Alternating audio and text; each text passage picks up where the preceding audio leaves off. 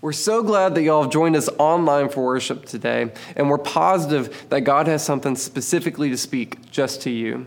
We want you to know that you are always welcome here at First Baptist Azle and that you can connect with us by going online to fbcazle.org forward slash connect. Now let's hop back into the sermon and hear what God has for us today. Open your Bibles this morning to Acts chapter 2. We're going to begin there today, Acts chapter 2, beginning in verse 42. I'm glad that you're here. It's a good day to be here. It's a great passage, um, and God has much to teach us today. Acts chapter 2, beginning in verse 42. Stand with me as we read God's word together. Acts chapter 2, verse 42. They devoted themselves to the apostles' teaching and to the fellowship, to the breaking of bread, and to prayer. Everyone was filled with awe, and many wonders and miraculous signs were done by the apostles. Let's pray together. Father, thank you so much for these words. Help us through your Spirit to understand them today and to apply them to this church and to our life. In Jesus' name we pray. Amen. You may be seated. Today's message is entitled Shock and Awe. Shock and Awe. According to Wikipedia, shock and awe is a tactic based on the use of overwhelming power and spectacular displays of force to paralyze the enemy's perception of the battlefield and destroy their will to fight. So it's a military term. I'm adapting it today uh, for a spiritual purpose, shock and awe. Maybe the most famous use of shock and awe was by the United States and its allies when they launched a massive aerial assault against Iraq on March the 19th of 2003.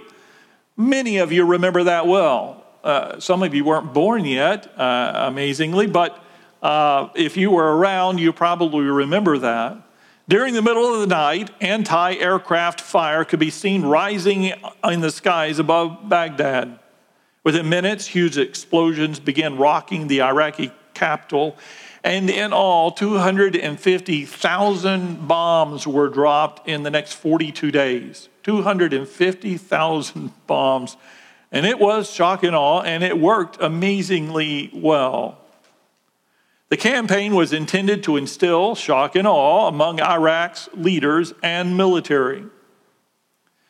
Now, I wonder today have you ever had a shock and awe moment in your life where you were stunned, speechless? You didn't know what to do. Shock and awe. Have you ever had that in your walk with God? In this passage, the church is brand new, and I mean brand new. It, it had started uh, that morning, and so that's really new. Christ had, has at this point ascended. The Holy Spirit has now descended into the hearts of believers. Miracles were happening. Christ was reigning in his kingdom. The church was growing, and people were in awe of God. In fact, in this passage, if you go back and look at it again, verse 43 says, Half of them were filled with awe. Is that what it says? No. Three quarters? Twelve? No. Everyone was filled with awe. I'm going to tell you something about amazing when we see this and when God sees this. In our churches throughout the world, every church has a certain level of shock and awe before their God. Every church is in awe of God to some extent. I hope that you are. I hope that we are here, or if you're watching online, I hope that your church is. Because if nobody is in awe of God in your congregation, that's a dead congregation. You're about to be thrown into the fire and better get your shock and awe back, or you're going to end that, uh, or that church is going to end. But in this passage, it doesn't just say that the faithful or the, the, the leaders of the church or the apostles of the church. It literally says everyone was in awe. Now, I'm telling you, if everybody in this church or any church, if everybody is in awe, God will do amazing things. And that's what happened there.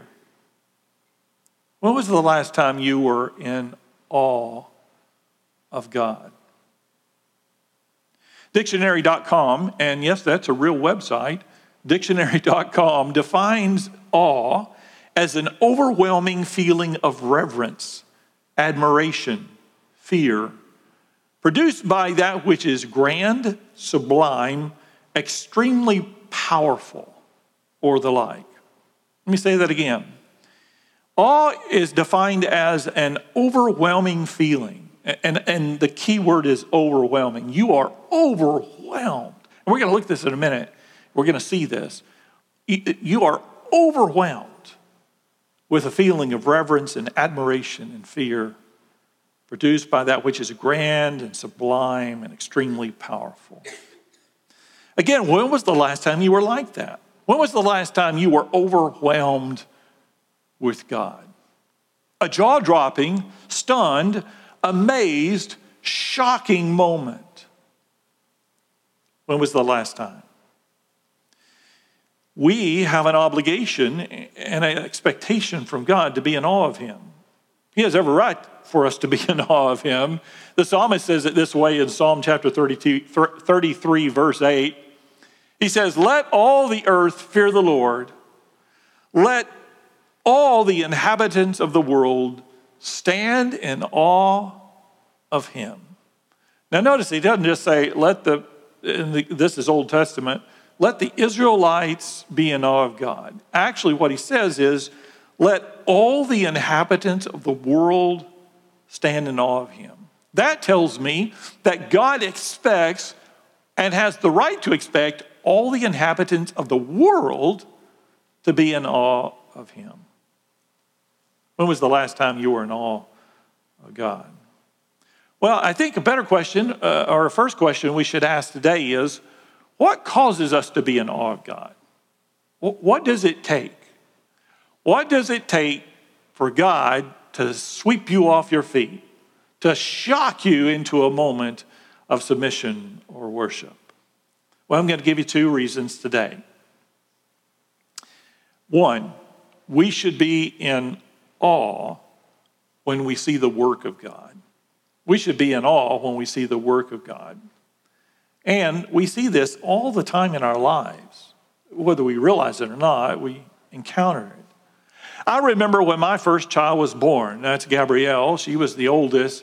And uh, Gabrielle's here. She doesn't like me talking about her, but I, I'm to I'm to tell you. When I was in the operating room, I was not prepared emotionally or spiritually or any other way for what I was about to encounter. I, you know, I'll say I was a dumb kid. I was 34, 35, 35. Chris just had his first child, and and uh, don't get me wrong, I, I am appreciative and, and was in shock and awe of my second and third, uh, my two boys, but I'd already seen that. It was a rerun by then. And so, uh, but standing there, and Gabrielle was born. Now, uh, to hear her take her first breath, to see that is difficult to describe. It's a shock and awe moment. I'll never forget it. uh, now, by the way, I, I, I, see little children running through the church and I think, where are your parents? I still love children, but it's not quite the same as that shock and awe moment. I remember my first plane ride. Now, I've, I've been on planes many times, and most of my flights either go to the to Europe or the Middle East or to Asia, and all of those flights are extraordinarily long you can only see so many clouds and mountains and and that sort of thing. And but I remember that first flight. It was 1987 uh, in June of 1987. I took a flight uh, from Dallas to Israel. Worked on a dig for my school for a class at Capernaum, And again, I've never been on a plane before. It's really remarkable. If you've never been on a plane before, uh, you know, I sat by the window and I was, my eyes were glued outside that window for so much of the flight, for hours in the flight, watching the sun gleam on the top of the clouds. On the top of the clouds. You look down and see the top of the clouds. That's extraordinary. And by the way, we are among the first century of people who ever gets to, who's ever gotten to see that. What a privilege that is. Shock and awe. Now, many flights later, I get on the plane, and the first thing I do is close that window so I can sleep. Somewhere along the line, I've kind of lost my shock and awe. I remember the first few days I was married. I was 34 years old and young man, but an old bachelor, and I had been praying for years, and I mean praying for a wife. Uh, not just a wife, the wife. I could get a wife. A wife is easy to find. The wife, that's tougher. I wanted somebody that wouldn't leave me, and I wanted somebody that had to put up all they have to put up with to be a pastor's wife. And to be married to a redheaded pastor at that. Uh-huh. And so I was 34 by the time I uh, made, uh, got that deal happen, made that deal happen. Deal, that's not a good word. I'm going to pay for that later. But the first few days I was married, uh, you know what I did? I just kept looking. Oh, this sounds dumb. I kept looking at my hand and at my wedding ring. Now, it's just a plain old band, but I had looked at my ring and my, my ring finger for years and just imagining, uh, you know, one day there's going to be a ring on that. You know, I, I wouldn't have admitted it. You know? so there you go. But looking at that ring, uh, finally, look at there, I'm married. And every time I would look at Cherry, oh, she was so beautiful. Still is, by the way. Looked just like she did when I married her. And just that, that being together as a husband and wife, that was exciting. I don't stare at my ring as much anymore. I, am happy to be married, don't get me wrong, but you know, this is how life is, and this is how our relationship with God is as well. We come to faith in Christ, and there's this shock and awe moment when we realize, oh my goodness, my every bad thing I've ever done has been forgiven by God.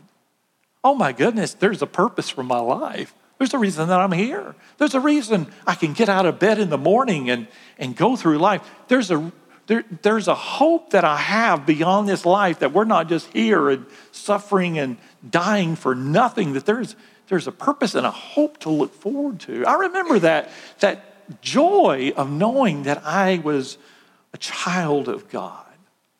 Now, I still understand even deeper what that means today, but a lot of times we spend too much of our worship and our time talking about God and not really experiencing God. And so the shock and awe isn't quite there sometimes. We should be in shock and awe of God every time we see the work of God. I know I've shared this, but you and I live in an odd time. I mean, 2020 that's not what I mean. It's an odd year, but we live in an odd time. You know, we live in the first century in the history of the world where if you wanted to see the seven wonders of the world, you can do that. Get on a plane and go do that. I've seen, and I, I don't travel as much as some people do, but I've seen just shockingly, stunningly beautiful things. Have you ever been in the Swiss Alps?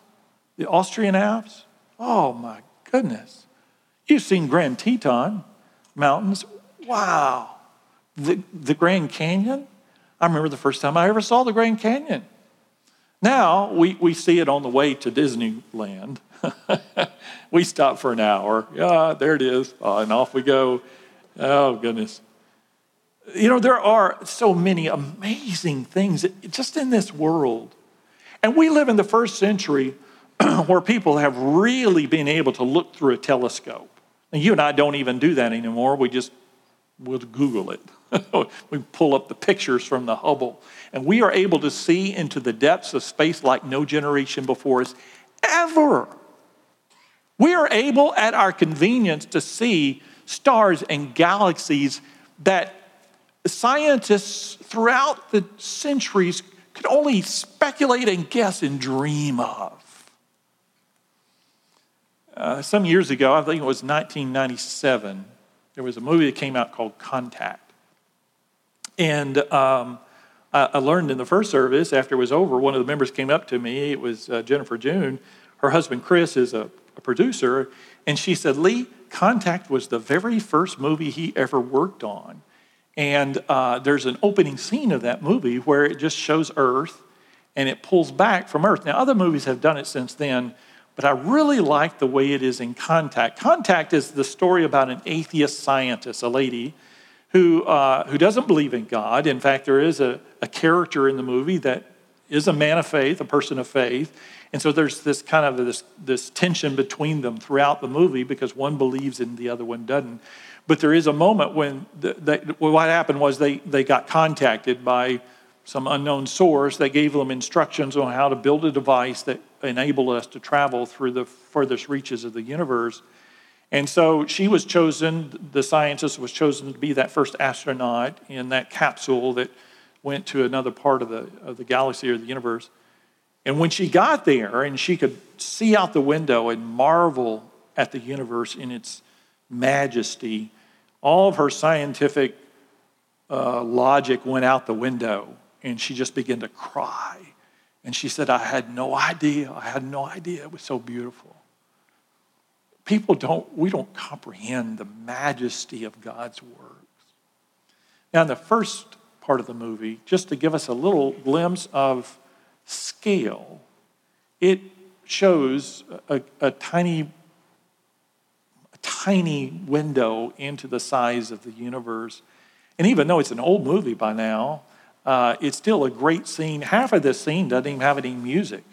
You just marvel at God's creation for a few minutes. Watch this.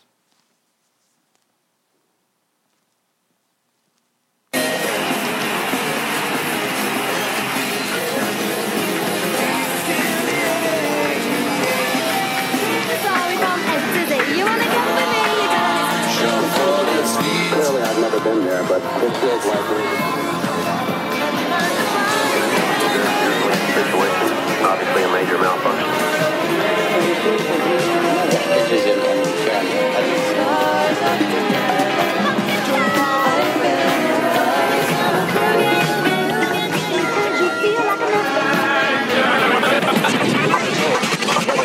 President's a crook. Well, I'm not a crook.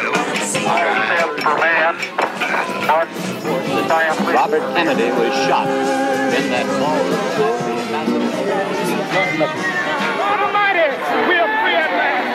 sniper has fired at President Kennedy.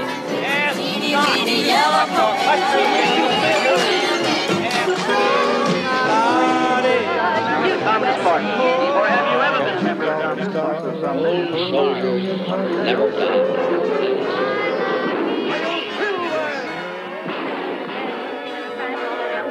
something never before experienced. 1941, a date which will live in... And we continue the season's final edition of our Maxwell House Good News of 1930. Walter Winchell. Good evening, Mr. Mr. North American. All the ships at sea. Let's go to press.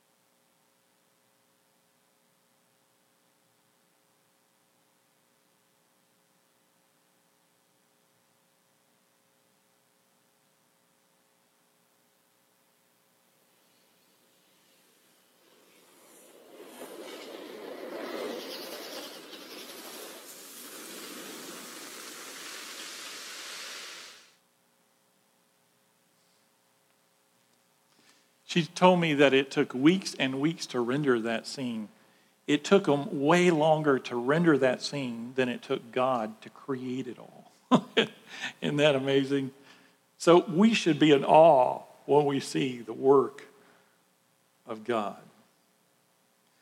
Jesus was traveling through a town in the Nazareth area. It was called Nain, N I A N. There was a big crowd following him, and so there was kind of a, an impromptu procession. I won't say a parade, but a procession of Jesus, his disciples, and all the people following him as they were going through the town. And when they came near to the city gates, they had a collision, as it were, with another group of people, a traffic jam with a, a funeral. There was a large group of people having a funeral. And um, this particular funeral, Luke records, is a, a, a, sadder than normal funeral. Now, all funerals, there is sadness and there's sense of loss, but this funeral was uh, from a young man who was the only child of his mother, the only son.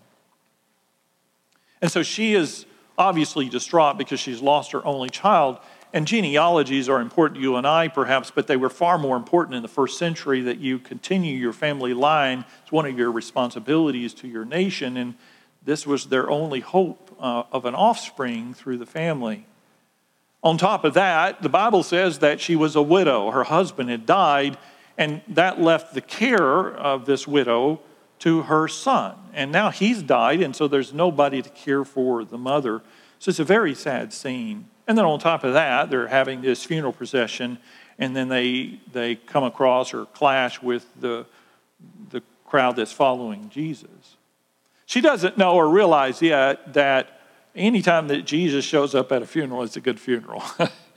and so it's about to get a lot better. And and uh, he tries to console her just for a moment or two, and then he just simply walks over to the casket. Well, let me read it for you. Luke chapter 7, verse 14 says this Then he, uh, he went up and touched the coffin, and those carrying it stood still. He said, Young man, I say to you, get up. The dead man sat up and began to talk and Jesus gave him back to his mother. They were all filled with what? Awe and praise God. I don't know what the two groups thought about the other group. You know, we have the right of way, you have the right of way, or if it was awkward, I don't know. I don't know. But I can tell you this one group was thinking one thing, the other group was experiencing something completely different. But at that moment, they were all unified in the awesomeness of God. They were in shock and awe as they saw that corpse sit up and start talking. The works of God should draw us to be in awe of God. Amen? So we should always be in awe when we see the works of God. Secondly, we should be in awe when we see the presence of God. We should be in awe when we see the presence of God. And this is my only other point, but it's so critically important. And in some ways, or in many ways, this is the most important point. The passage I want to use, and there are so many great passages about being in the presence of God and being in awe. Certainly, Noah hearing the voice of God and in the presence of God, and you can just picture in the distance that that ark is a tiny boat in the far horizon, and there's nothing but water everywhere else. And the entire future of mankind is on that. Certainly, Moses and his calling, he sees the burning bush, he hears the voice of God. Certainly, as I shared a few weeks ago, Daniel, when he's in the lion's den, and the king calls out the next morning, Daniel, are you there? He said, Yep. I'm here. Or Shadrach, Meshach, and Abednego when they're standing in the fiery furnace and the king looks in and they're there and there's a fourth person in there and they're all just fine standing in the fire. What a shock and awe moment, certainly, unquestionably, at the moment of the resurrection, the moment of the transfiguration with the inner group of disciples up on the mountainside that day and they see Jesus in all of his glory. Certainly when Jesus ascends into heaven with his disciples standing there watching. Certainly on that day of Pentecost, when the, the, people of God, the believers in Christ, are all gathered there, they, there's one church, it's one group of Christians. That's all there are in the world at this point. And they don't even know what's going on. Jesus has promised the Holy Spirit. They don't know what that means or what that looks like or how it's going to unfold. They don't know. And then suddenly the Holy Spirit descends upon them and they get it. There are miracles that start happening immediately, and they are all in awe of God. How should we respond to God's awesome presence? Well, the passage I want to share with you this morning is Isaiah chapter 6, verse 6. The prophet Isaiah, he, he had this experience uh, like none other. I mean, what an amazing experience. He says in verse 6 In the year that King Uzziah died,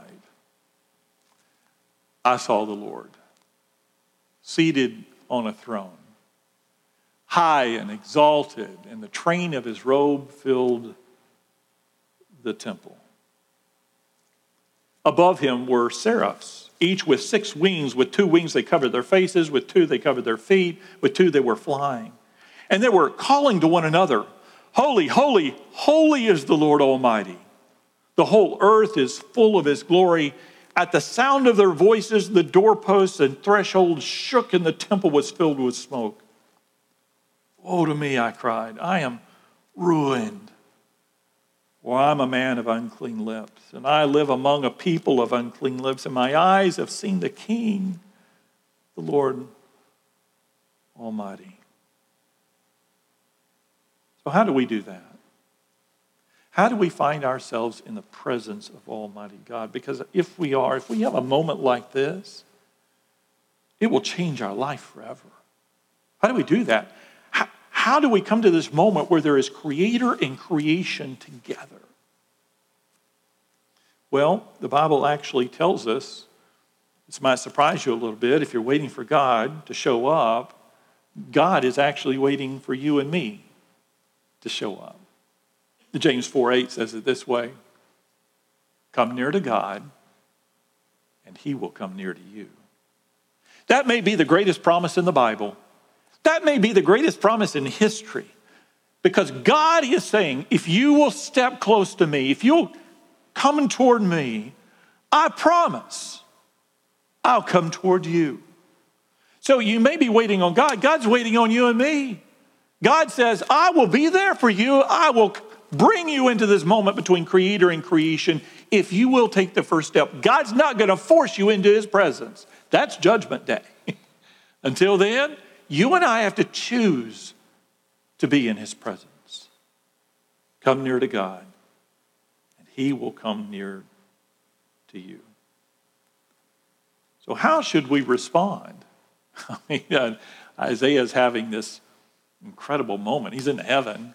He sees these winged creatures, and we don't even know really what that is or what they are. There are, there are, there are beings in heaven other than just angels. These majestic creatures are there, and everybody is worshiping God around his throne. And Isaiah, being in the presence of God, suddenly there's a fly. I'm not going to have a Mike Pence moment here. if that lands on my head, you let me know because this is being televised. okay, where was? Golly. He's standing in the presence of God, and th- so this worship service is taking place in heaven, and he realizes, I'm not qualified to be here. I, I see the angels, I, I see the seraphs, I see the throne. There's something that doesn't fit this picture. You know, when I was a kid, there was this thing on Sesame Street, you know, one of these things is not like the other, one of these things just does not belong. Well, that was Isaiah's revelation at the throne room of God. I don't qualify to be here. He immediately becomes aware of his own sinfulness and his own unworthiness to be in that worship service before the throne of God. And he says, Woe to me. He says, I'm undone. Uh, I'm, I'm dead. Uh, it's over for me because I can't, see what I'm seeing. I, I can't bear to watch it because I'm not qualified because I am unworthy. And he became aware of his own unworthiness and sinfulness before God. But he did respond. How should we respond to God's awesome presence? Well, here's what he says Isaiah chapter 6, in the next verse, verse 6. Then one of the seraphs flew to me with a live coal in his hand, which he had taken with tongs from the altar. With it, he touched my mouth and said, See, this has touched your lips. Your guilt is taken away, and your sin atoned for. Then I heard the voice of the Lord saying, Whom shall I send, and who will go for us? And I said, Here am I, send me. In case you missed it, he doesn't just experience the visuals of this moment. Isaiah can tell you what the voice of God sounds like. He heard God. He, he heard God speaking. What does God sound like? What a moment. And what does God say? You're right, Isaiah. You don't deserve to be here. Or how'd you get in? Was the back door unlocked? or what are you doing? Why are you here? He could have said, whatever. Or he could have said to Isaiah, Isaiah, I know every dirty thing you've ever done. I know every sin in your life. Get out of here. But what does God say to him? He says, Who will go for us? Whom, whom shall I send? As though he's pondering. You know, we need somebody, we need an ambassador on earth. Who could it be? I wonder who. Whoever could it be? and Isaiah knows. He knows the call. And he says, Here am I. You can send me. If you want to have a shock and awe moment in your life with your God, you take the first step. But look out. If you move toward God, God will move toward you. And the second thing is, you, I can guarantee you, you will not be the same. God's going to call for a response. He's going to beckon you to do something with your life to bring Him glory because you've been in the presence of God Almighty. So Isaiah did respond. There's a wonderful song.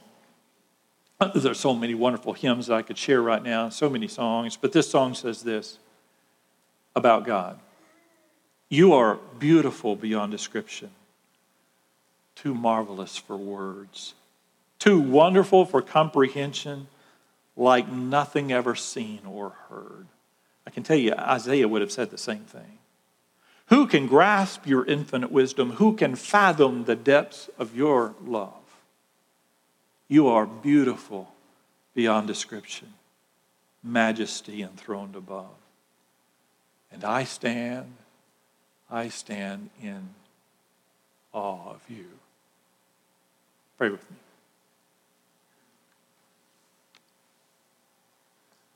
Father, we are asking for your help right now. to come into your presence. As our spirits and our hearts move toward you.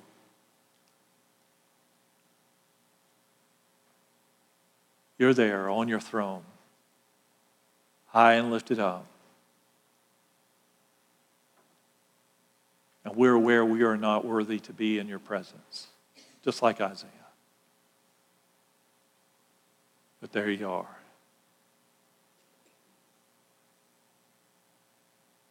holy. The glory, your glory is shining all around. The angels, the angelic beings, they're all there. And we are aware of our unworthiness. Father, we ask and pray that you would forgive us. Oh, forgive us for those times that we have ignored your call. Forgive us for those times that we've come into church and we, we come in, we worship, we talk, we say our prayers and then we leave and we have not even pondered the, the possibility that we've actually been in your presence. we came into your house and missed you and didn't realize it. Forgive us. Oh, Father, forgive us for wasting our life and our time on things that are just worthless. We are reminded that when Isaiah was before your throne, in your majesty, he wasn't thinking about bills or politics or problems. He wasn't thinking about his aching back or his physical disabilities. He wasn't thinking about what he was going to do in the future or what house he's going to build or retirement he's going to have or what career he's going to have. He was thinking only that, oh my, I'm in the presence of my God. He's here.